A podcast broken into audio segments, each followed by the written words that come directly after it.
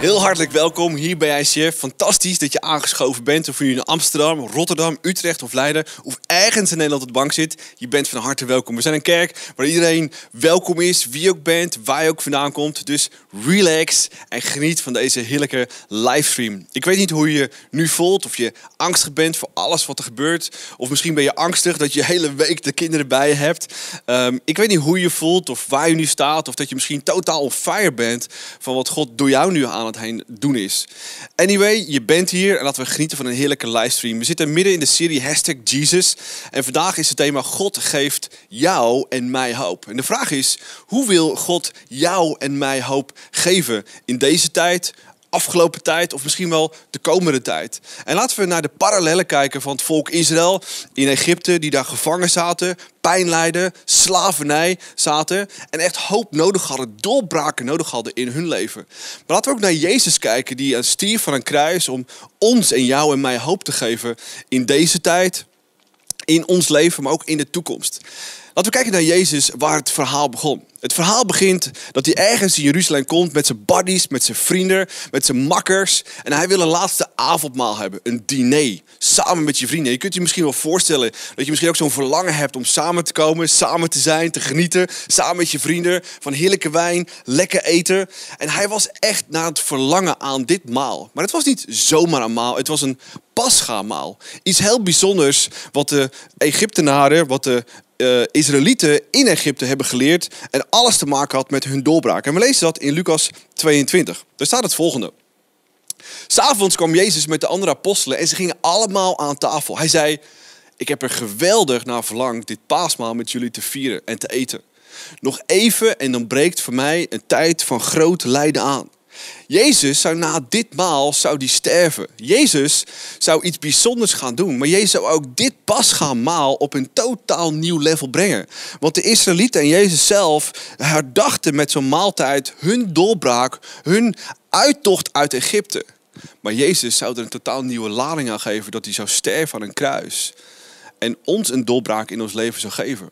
En laten we kijken naar wat het betekende en wat al die elementen hier betekenen van de paschamaaltijd voor de Israëlieten. En we lezen in Exodus wat God daarover zegt. In Exodus lezen we het volgende. Die nacht moest iedereen geroosterd vlees eten. Met ongezuurd brood en bittere kruiden. Al het vlees moest diezelfde nacht worden opgegeten. En als er toch iets overblijft, moet het de volgende morgen worden verbrand. Het moet een haastige maaltijd zijn. Iedereen had haast. We moesten echt klaarstaan met de jas aan. Klaar om op stap te gaan. Ben je klaar? Laten we verder lezen wat er staat. Klaarstaan om op reis te gaan. De sandalen en de wandelstok in de hand. Hebben we een wandelstok? Ja, we hebben een wandelstok. Om echt door te gaan. Een haastige maaltijd. Het is een Pesach, een voorbijgang voor de heren. Het vlees mag niet rauw of gekookt worden gegeten.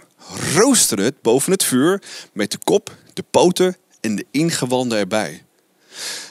Dit is wat God meegaf om echt door te breken, om echt vrij te komen uit Egypte. Het waren hele exacte, directe aanwijzingen waarmee God echt een doorbraak forceerde in het volk Israël. Ze zaten zo lang vast met pijn en verdriet en ellende. Met alles wat ze daar meemaakt. En God zegt, ik hoor je, ik zie je en ik wil je vrijmaken. En God zegt, ben je klaar om te vertrekken? En voor ons vandaag betekent, zijn wij klaar om ook doorbraken te ervaren?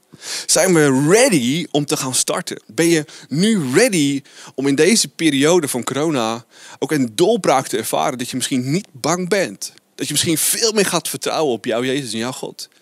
Dat je doorbraken ervaart misschien op je werk.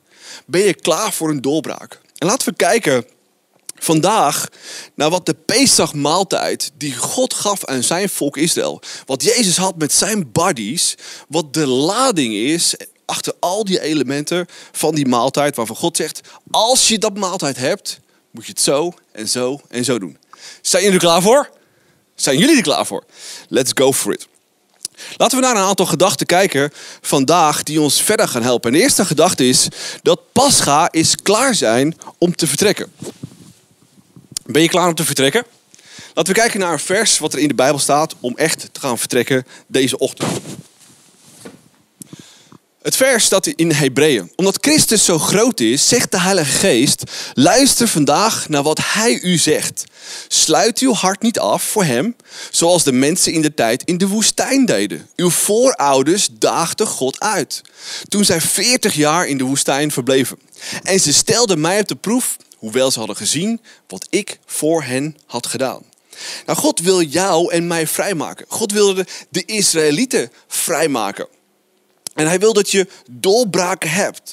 En als God doorbraken wilt met het volk Israël of bij jou in mijn leven, geeft hij duidelijke instructies.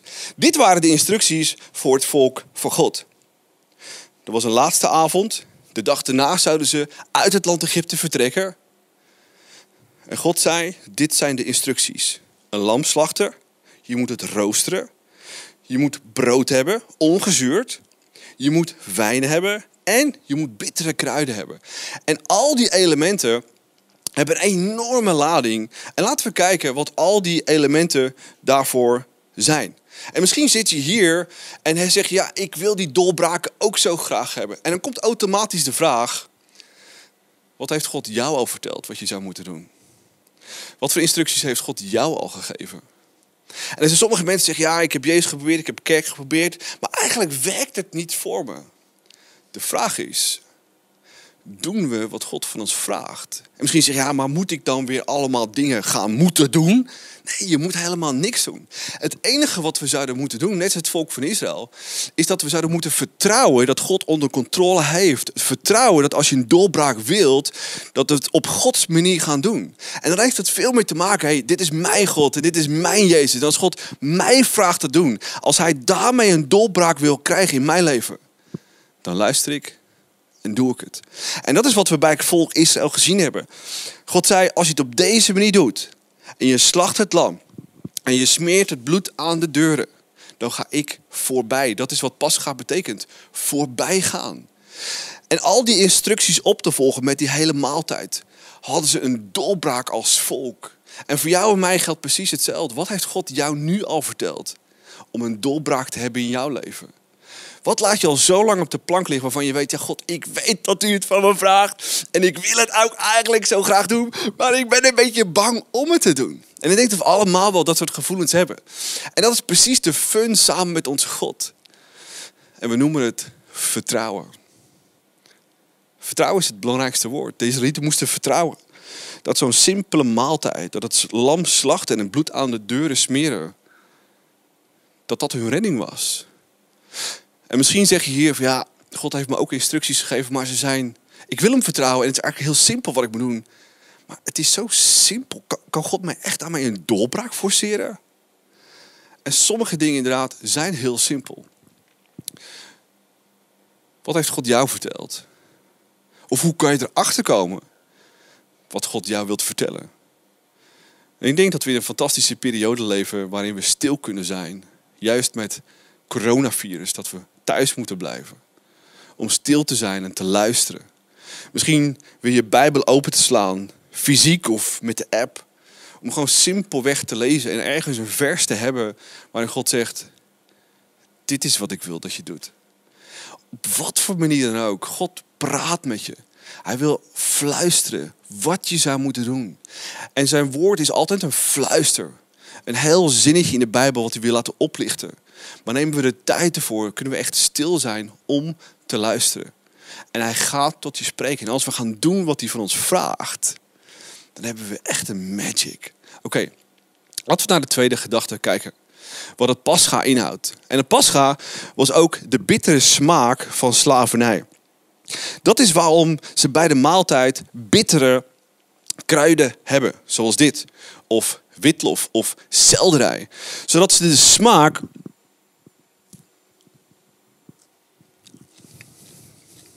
Mm. Mm. Ik hou van platte peterselie, maar liefst in lekker. Dit is bitter. Dit is, mm. is. Dit is niet lekker. En precies dat wilde God dat ze zouden herinneren. Want wij als mensen zijn we vergeetachtig. We zijn super vergetenachtig. We zijn soms zo snel kwijt wat God door ons heen gedaan heeft. We zijn soms zo kwijt wat God voor jou en mij gedaan heeft. En God zegt, heb jaarlijks die maaltijd voor zijn eigen volk om te herinneren, om na te denken, om te proeven wat de pijn en de verdriet en de ellende was in Egypte. En te herinneren dat God ze met macht en met kracht en met ontzettend veel passie en liefde uit dat land haalde. En ze in het beloofde land brengen. Mm, dit is echt Ugh, dit, is, dit is bitter. En precies dat bittere smaak van Pascha wilde God dat ze zouden herinneren. En dan komt automatisch de vraag: wat is bitter in jouw leven? Wat is pijnlijk in jouw leven? Want God hoort je en hij ziet je en hij wil je verder helpen. En ook het kruis was bitter. Was pijnlijk voor Jezus. Maar zoals de pijn en de ellende en de slavernij in Egypte, zoals de pijn en de ellende van Jezus, daarin wil God laten zien, hey, ik wil doorbraken forceren. Zowel voor het volk van God als voor jou en mij door Jezus zelf. En wat God wil met die bittere smaak is dat we dankbaar zijn. Dankbaar dat hij voor het volk van God uit het land heeft gehaald. Dankbaar te zijn voor Jezus wie die is en dat hij ons kan redden uit onze slavernij vandaan. In Hebreeën 12 vers 15 staat het volgende. We lezen daar, let erop dat niemand van u de genade van God aan zich voorbij laat gaan. De genade van uit het land gaan. De genade van Jezus dat hij je vergeeft, dat hij van je houdt. Dat hij altijd voor je klaar staat. Er mag geen verbittering onder u komen. Want als dat gebeurt, zullen velen erdoor aangestoken worden. En zijn de gevolgen niet te overzien. Misschien ben je ook bitter geworden in je leven. Misschien word je nu al bitter door de omstandigheden. Dat je vraagt, waarom God? En waarom dit? En waarom zus? En waarom mijn financiën? En waarom mijn banen? Waarom? Waarom? Maar God heeft alles onder controle. Ook jouw leven. En God kan alles voor ons forceren. Maar de vraag is, durven wij vrij te zijn? Durven we, net zoals het volk Israël, dingen achter ons te laten? Durven we mensen te vergeven? Durven onszelf te vergeven, zodat we niet bitter worden. Ja, je mag soms boos zijn en klagen en schoppen. En zelfs in gebed misschien hard schelden op God. En ik denk dat het de beste plek is om te schelden op God. Want God kan alles hebben. En hij wil al je emoties weten. Maar durven we dingen los te laten uit het verleden? Durven we de pijn en de ellende van God van Egypte achter te laten? Durven we dankbaar te zijn voor wat Jezus voor jou deed? En echt te accepteren dat Jezus van je houdt. En dat is de volgende gedachte. Pascha is eet het hele lam. Nou, dit is helaas of gelukkig niet een heel lam. Um, als je de Bijbel leest, dan moesten ze een lam nemen van één jaar oud. Ze moesten het vier dagen in huis nemen. En dan moesten ze het slachten. En je kunt je voorstellen dat iedereen verknocht wordt aan dat lam. En, dat, dat ze niet wisten, hey, papa, ga je, je gaat toch niet een eind maken? Ja, dit lam gaat zorgen dat wij vrij komen. En misschien zeg je dat is heel persoonlijk. Ja, maar God is altijd persoonlijk. En het hele lam moest opgegeven, gegeten worden. Het hele lam het hele lam. En de vraag is, waarom het hele lam? Waarom niet een stukje? Waarom niet een klein beetje? Waarom niet? Waarom alles? Nou, het hele lam moest geslacht worden, geroosterd worden en opgegeten worden. En als een lam geroosterd wordt, is dat kort en heftig. Net zoals een steak. Kort en heftig. En dat was al een beeld honderden jaren voordat Jezus kort en heftig geroosterd zou worden. Misschien heb je een paar jaar geleden de roast gezien van Gordon. Uh, waarin hij helemaal geroost werd en iedereen lachte. En ergens denk ik achter de grote glimlach van Gordon dat het hem ergens diep in zijn hart toch wel pijn deed. En als het zo persoonlijk wordt, dan wil Jezus ons ook iets leren. Dat het ook zo persoonlijk is. En dan komt automatisch de vraag van waarom deed Jezus zoiets? Waarom ging die zo diep en zo heftig en zo intens? Omdat hij echt iets los wil maken in jou en in mijn hart. En ik kan me bijna niet voorstellen dat als ik niet ergens ervaren had wat Jezus voor mij gedaan heeft, zijn pijn, zijn ellende, zijn verdriet, maar niet geraakt had. Op een heel persoonlijke manier. God is niet, is niet alleen maar gestorven voor de mensheid, ergens heel onpersoonlijk. Hij is voor jou gestorven. En soms ervaren we dat God misschien niet heel veel impact heeft in ons leven. Dat hij misschien niet zo heel veel invloed heeft. En ik denk dat ik weet waarom dat komt. Ik ben al zoveel jaren voorganger. En ik zie twee soorten mensen. Mensen die zeggen, ik neem alles van Jezus en ik doe precies wat hij van me vraagt. En die mensen blijven on fire. Die zijn altijd happy. En als ze down zijn en dingen meemaken, dan hebben ze een hoop en geloof. Als ze berichten horen van ongeneeslijk ziek zijn, dan zeggen we: God heeft alles onder controle. Omdat ze alles van het lam namen. Zowel voor het volk Israël als voor Jezus. Je kunt niet een klein deel. Ja, je kunt een deeltje nemen van Jezus. Maar als je volledig vrij wilt zijn, volledig wilt genieten van wat God door je heen kunt doen, dan kan je niet omheen. Om heel Jezus te nemen. En hem te laten doorcijpelen op alle gebieden van je leven. Relationeel, financieel, met je kids. Want God heeft zoveel te vertellen in je leven. Hij wil je zoveel meegeven. Hij wil je zoveel geven wat jij en ik nodig hebben. En dan komt de vraag, ergens, hebben we het zelf zo persoonlijk gemaakt met Jezus? Ik vergeet het nooit van mezelf. Ik was 14 jaar en ik had over Jezus gehoord en ik las altijd de Bijbel en ik dacht erover na en ik zag het voor me. En, en ergens viel het kwartje dat het van mij was. Dat Jezus aan dat kruis voor mij stierf. Voor mij persoonlijk. En het wordt zo emotioneel en ik, ik moest huilen. En misschien moet je niet huilen of wel huilen. Het maakt ook helemaal niet uit. Maar het, wat God wil is dat het persoonlijk wordt. Dat het je raakt. En ik ben op mijn knieën gegaan. Ik heb tegen Jezus gezegd: Als dit echt voor mij is, dan wil ik u helemaal. En ik kan me bijna niet voorstellen hoe mijn leven eruit had gezien als ik dat niet gedaan had. De positieve consequenties waren zo groot en zo fantastisch. Dat ik nog steeds dankbaar ben voor die dag. Mijn vraag aan jou is vandaag: heb je ergens dat kruis en zijn pijn, die verdriet wat hij voor jou gedaan heeft, voor jou? Heb je gezegd: Dankjewel. Dankjewel. En dat Jezus opstond uit de dood met zoveel power laat zien dat hij ook jou en mij vandaag kan helpen met diezelfde kracht. Durven dat te geloven, durven dat te zien, durven dat echt te gaan ervaren. Het hele lam moesten ze eten. En geen bot mocht gebroken worden van het lam in Egypte. En zo is bij Jezus ook geen bot gebroken. En dat is zo'n fantastische parallel van honderden jaren daarvoor met een lam in Egypte.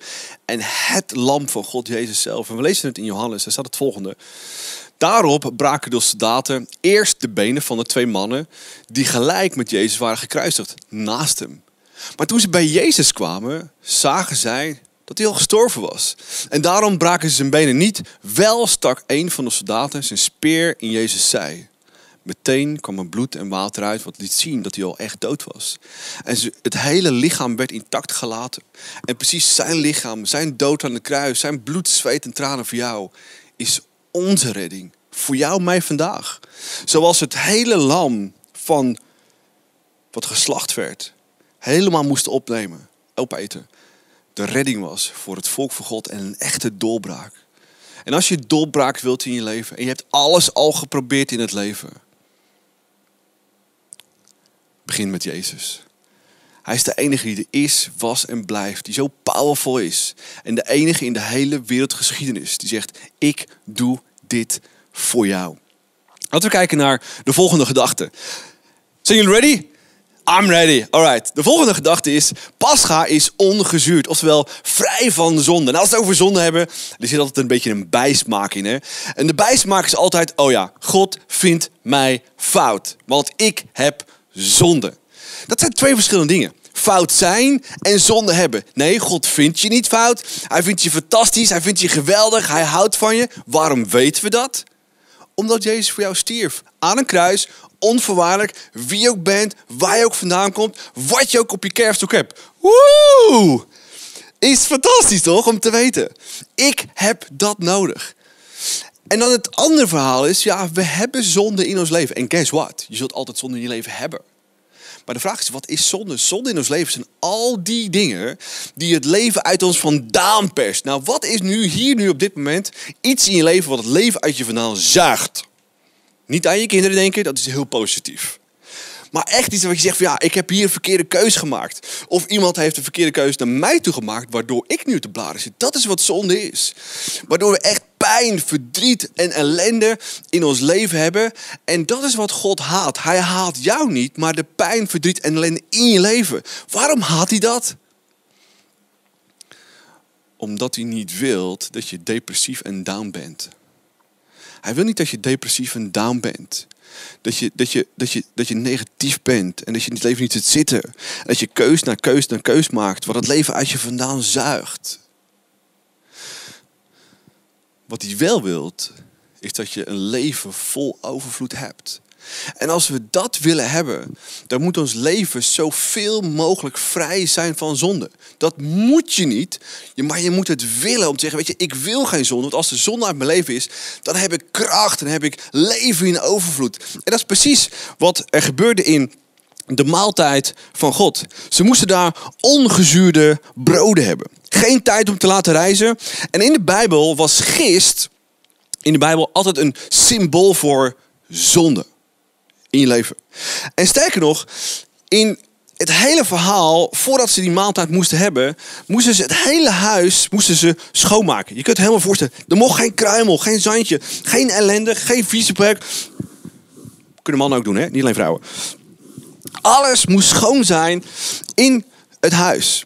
En de broden moesten dus ongezuurd zijn. Met andere woorden, het moest clean zijn. Het moest helder zijn. Het moest fris zijn. Vrij van zonde.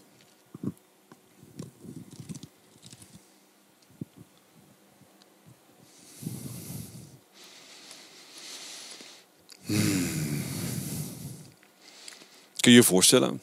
Een leven vrij van zonde.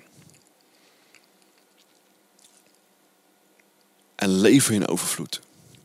Kun je daarom nu voorstellen dat God niet wil dat we zonde in ons leven hebben?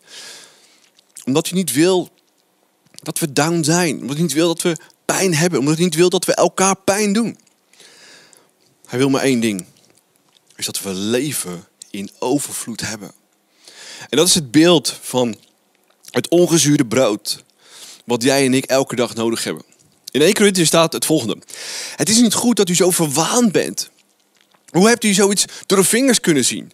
Zo gaat het immers van kwaad tot erger. Weet u niet dat u door een klein beetje gist het hele deeg gaat gisten? Je hoeft soms maar een klein beetje zonde in je leven te hebben. Eén kleine opmerking van iemand over jou. Of één kleine negatieve gedachte over jezelf. En je hele dag, je hele week en soms je hele leven is vrot. Gooi het oude gist weg. Gooi die zonde, gooi die pijn, gooi die gewoonte weg uit je leven. Zodat je weer fris en fruitig bent. Er hoort bij u geen gist te zijn, zonde, omdat Christus ons paaslam geofferd is. Laten wij dan ook blijven vieren, blijven nadenken dat God ons vergeven heeft. En dat we kunnen afstand nemen van al die crap in ons leven die ons maar pijn blijft doen. Van gist, van kwaad en schande. Maar het ongegiste brood van zuiverheid en waarheid. Wat zou je leven eruit zien als je een leven hebt van waarheid, van zuiverheid? Die crap in die ellende daar niet in is. Wat zou het zijn? Hoe zou het eruit zien? Hoe zou je verder komen? Zou je een echte doorbraak hebben? Als je die dingen loslaat? Ik denk het wel. Laten we kijken naar de volgende gedachte. Pascha is ook het breken van het brood. Nou, ik heb er net al een stukje van afgescheurd. En we hebben gezien dat Jezus stierf. En hij was gebroken. En we lezen het ook in de Bijbel dat hij gebroken zou worden. En hij is gebroken aan het kruis. We lezen het in Lucas 22. Daarna nam hij het brood, dankte God ervoor, brak het in stukken en gaf het aan zijn leerlingen, zijn buddies, zijn vrienden, waar hij al bijna vier jaar mee optrok. En hij zei: Dit is mijn lichaam misschien als je brood eet, zou je misschien niet heel erg snel de associatie hebben met het lichaam van Christus. Maar dat is wat hij zei. Hij zei, eet het ter herinnering aan mij. Na het eten gaf hij hun de beker en zei, deze beker wijn is het teken van Gods nieuwe verbond met jullie. Een verbond dat wordt bekrachtigd door mijn bloed dat zal vloeien als een offer voor jullie. En dit is het waanzinnige wat Jezus deed. Hij nam die pascha maaltijd als herinnering dat het volk Israël uit Egypte kwam. En hij zegt, guys, dit is super nice. Maar wat er nu gaat gebeuren de komende dagen is misschien heel erg heftig. Mijn lichaam gaat gebroken worden. Ik word gevangen genomen. Ik word geslagen met zweepslagen. Ik krijg een doornenkroon. Ik word bespuugd. Ik moet een kruis tillen naar Golgotha. Ik ga daar sterven naast twee zondaren, moordenaars. Maar het mooiste is, ik doe het voor jullie. Dus hij brengt alles op een nieuw level. En misschien weet je dat al heel lang. En misschien heb je al zo vaak avondmaal gedaan. Maar nooit echt stilgestaan bij de pijn en de ellende wat Jezus voor jou deed. En dat is precies wat Jezus wilt. Dat we erbij stilstaan. Dat hij het voor jou deed. Dat we kunnen genieten. Dat het zo persoonlijk is. En dat zijn offer zo groot was. Voor jou. Laten we kijken naar de ene laatste gedachte. Pascha is dankbaarheid en echte worship. Dankbaarheid en echte worship. Wat God wil is dat we dankbaar zijn voor wat er gebeurd is. Dat God met grote macht en pracht en praal zo'n God zijn volk uit Israël, uit Egypte haalt. En door de hele Bijbel kunnen we zien hoe groot en machtig God dingen doet van mensen die willen doen wat God van ze vraagt. De instructies opvolgt. En dat is ook precies wat de pascha is, om na te denken en stil te bestaan bij hoe groot en machtig God is en hoe hij zijn volk Israël uit dat machtige land haalde. Maar wat hij voor het volk Israël deed, kunnen hij net zo goed voor jou en voor mij doen. En misschien denk je, ja, maar wie ben ik? En wij echt niet. Ik heb te veel op mijn en gaat echt niet gebeuren. God zegt, ik hou van je. En als we dat ergens toelaten in ons leven, echte dankbaarheid. En we gaan de kleine dingen in het leven uit dankbaarheid voor wat Jezus voor ons gedaan heeft, we voor anderen doen. Misschien hoe je met je kinderen omgaat deze week. Hoe je misschien creatief bent om de, de hele week invulling te geven. Hoe je met je kids dat doet. Mijn vrouw is elke ochtend bezig. We lezen de Bijbel en vragen wat die Bijbelse verhalen zijn. En daarna gaan we met schoolopdrachten. En dat doet zoveel. En dat kun je doen met frustratie, omdat moet. Maar je kunt zeggen, weet je, weet je wat, Jezus, u stierf voor mij. En ik ga dag en dagelijks iets teruggeven aan u. Dat is echte worship. En dat is wat God wilde. Dat de Israëlieten dankbaar zijn voor wat God voor ze deed. En we moeten dankbaarheid altijd zijn. We moeten altijd blijven worshipen voor wat God doet. Met name in deze periode.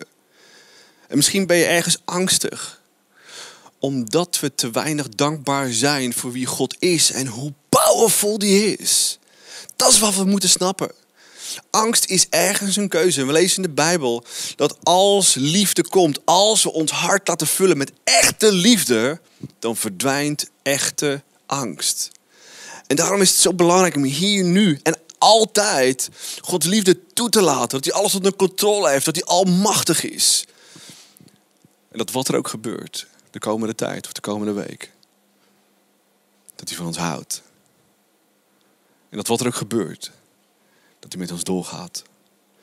Laten we kijken naar de laatste gedachte. Pascha is het versterken en vernieuwen van onze roeping. De Pascha maaltijd met alles wat erbij hoort. Was niet meer en niet minder. Te zien dat God een roeping had voor zijn eigen volk. God gaf Abraham, Isaac en Jacob een roeping. Hey, je krijgt een volk zo groot als de sterren aan de hemel en het zand aan het strand. En het duurde een paar honderd jaar, maar God hoorde het en zag het en kwam zijn belofte altijd na. En ook als ze uit Egypte weggingen. En het zout wat ze moesten eten met het zoute water was een herinnering aan de tranen die ze in Egypte hadden. Een herinnering aan wat ze in Egypte hadden meegemaakt. Maar ook een herinnering aan de belofte van God. Ik ben jullie altijd trouw. Ik ben bij jullie. Ik wil jullie niet vergeten. Sterker nog, ik breng jullie naar het beloofde land. En hoeveel pijn en verdriet je ook gehad hebt. Dat is waar Jezus voor stierf. Want ook jij en ik hebben een roeping. Je bent hier niet zomaar. Je bent er niet zomaar op deze wereld. Je bent niet een ongelukje. Niemand is voor God een ongelukje. Misschien voor je ouders wel. Maar voor God is niemand een ongeluk. Op het moment dat jij verwekt werd, stopte je vol met gaven, talenten, een persoonlijkheid en een levende geest om iets bijzonders te doen in dit leven. Te genieten van alles in dit leven. Dat God ook iets bijzonders door jou heen kon doen. En net zoals het volk van God destijds een grote invloed had, positief was in de wereld van die tijd, heeft God ook een roeping voor jou. De vraag is, durf je te geloven? Durven we ook nu in deze tijden als ICF, als volgelingen van Jezus, te gaan staan zeggen, weet je, we hebben een roeping in deze tijd om sterk te staan, te geloven dat God alles onder controle heeft en zelfs verder te kijken dan onze voordeur. Verder te kijken van hey, wie woont er naast me, wie woont er boven me, wie woont er onder me, om die mensen te helpen. Misschien met iets praktisch in deze periode. Maar God heeft een roeping, niet alleen voor die mensen, maar ook door jou heen. Durf je dat te geloven? En durf je daarin te gaan staan en dat te gaan ontdekken de rest van je leven. Laten we naar het laatste vers kijken van vandaag. Er staat in Lucas 22 het volgende. Vader, bad hij, neem deze beker alsjeblieft van me weg, maar wat u wilt zult gebeuren, niet wat ik wil. En op dat moment kwam een engel uit de hemel om hem kracht te geven. En je kunt je moment wel voor je zien. Dit was de roeping van Jezus. Het volk van God had de roeping. Jezus had de roeping. Jij had een roeping. Misschien vind je het eng net zoals Jezus. Maar hij niet u wil, maar niet mij wil, maar u wil. En wat ik cool vind aan de laatste regel is dat als je gaat staan in wat God voor je klaar heeft liggen, dan geeft God je kracht. En misschien vraagt God je nu ook dingen te doen die je misschien niet cool vindt, die je misschien angstig vindt. En moedig zijn is niet de afwezigheid van angst, maar moedig zijn is in aanwezigheid van angst die dingen te doen die God van je vraagt. Wat je gezin nu nodig heeft, als vader of moeder. Wat de mensen om je heen nodig hebben, misschien als broer of een zus. Vader of moeder, opa of oma. Misschien voor de mensen om je heen. Laten we verder kijken dan dat. En onze roeping gaan staan. Voor hoe God jou gemaakt heeft. En waar God ons nu voor gemaakt heeft als kerk in deze tijd. Ik stel voor dat we samen gaan bidden in deze livestream message gaan afsluiten en kunnen gaan genieten van een heerlijk worshipnummer. Jezus, dank u wel voor u bent, dank u wel dat u hier bent, dank u wel dat u ook bij ons bent in deze pandemie. En we voelen ons misschien soms angstig of twijfelend over alles wat er gaat gebeuren. Maar eigenlijk moeten we maar één ding toelaten. Is dat als we uw woord openen, als we zien naar het volk van God, als we kijken naar uw eigen zoon Jezus. Allemaal dingen moesten doen die scary waren, die zo tegen ons gevoel ingingen. Als u ons vraagt iets te doen, heeft u altijd een groter plan. Dank u wel dat u zo ontzettend veel van ons houdt. Dank u wel dat u ook ons wilt helpen in deze tijd. Ons echte hoop wilt geven. En als we alleen maar kijken naar het kruis en dat het zo persoonlijk is, dan weten we dat het persoonlijk is. Dat het voor mij is. En ik weet niet of je ooit dankbaar bent geweest voor het kruis. Ik, ben, ik weet niet of je ooit tegen Jezus heeft bedankt voor wat u voor mij gedaan heeft. Misschien is dit het moment om te zeggen, weet je wat, Jezus, ik heb uw hoop. Ik heb uw kracht. Ik heb uw liefde nodig. Waarom niet in een gebed zeggen, samen met mij, om hem dankbaar te zijn en je leven aan hem te geven. Als je wilt, kun je met me meebidden. Jezus, dank u wel voor mijn eenmalige leven. Dank u wel voor hoe u me gemaakt heeft. Dank u wel voor waar ik nu in zit in mijn situatie. Misschien financieel niet fantastisch, misschien met je baan niet. Misschien deze hele situatie met corona niet. Maar één ding weten we, één ding weet ik, Jezus. Dat u door de eeuwen heen mensen geholpen heeft. En u ook mij kunt helpen. En ik besef nu meer dan ooit tevoren dat u voor mij stierf. En laat zien dat u van mij houdt. En dat u een roeping voor mij heeft. Dank u wel dat u al mijn zonden, die altijd weer het leven uit me vandaan persen, wilt vergeven mijn leven in overvloed wilt geven. Dat is wat ik wil, dat is wat ik nodig heb. Hier nu, op dit moment. Dank u wel. En misschien ben je al heel lang christen. En ben je misschien het gevoel met God verloren of kwijtgeraakt. En sta je niet zo sterk in je geloof en voel je je nu ook angstig. Maar laten we teruggaan naar wat God door de eeuwen heen voor zijn mensen gedaan heeft. Ook voor jou kan doen. En misschien hier nu op dit moment je geloof te vernieuwen. En zeg God, ik wil u in mijn leven. Ik wil meer van u. Ik wil meer ervaren. Zeg in je eigen woorden. In jezelf. God, ik hou van je. Zeg het in je eigen woorden.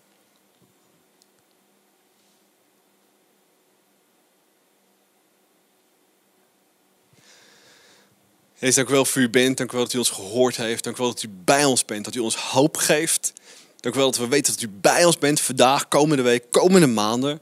En we willen dicht bij u blijven, want daar is alle hoop die we nodig hebben. In Jezus' naam. Amen.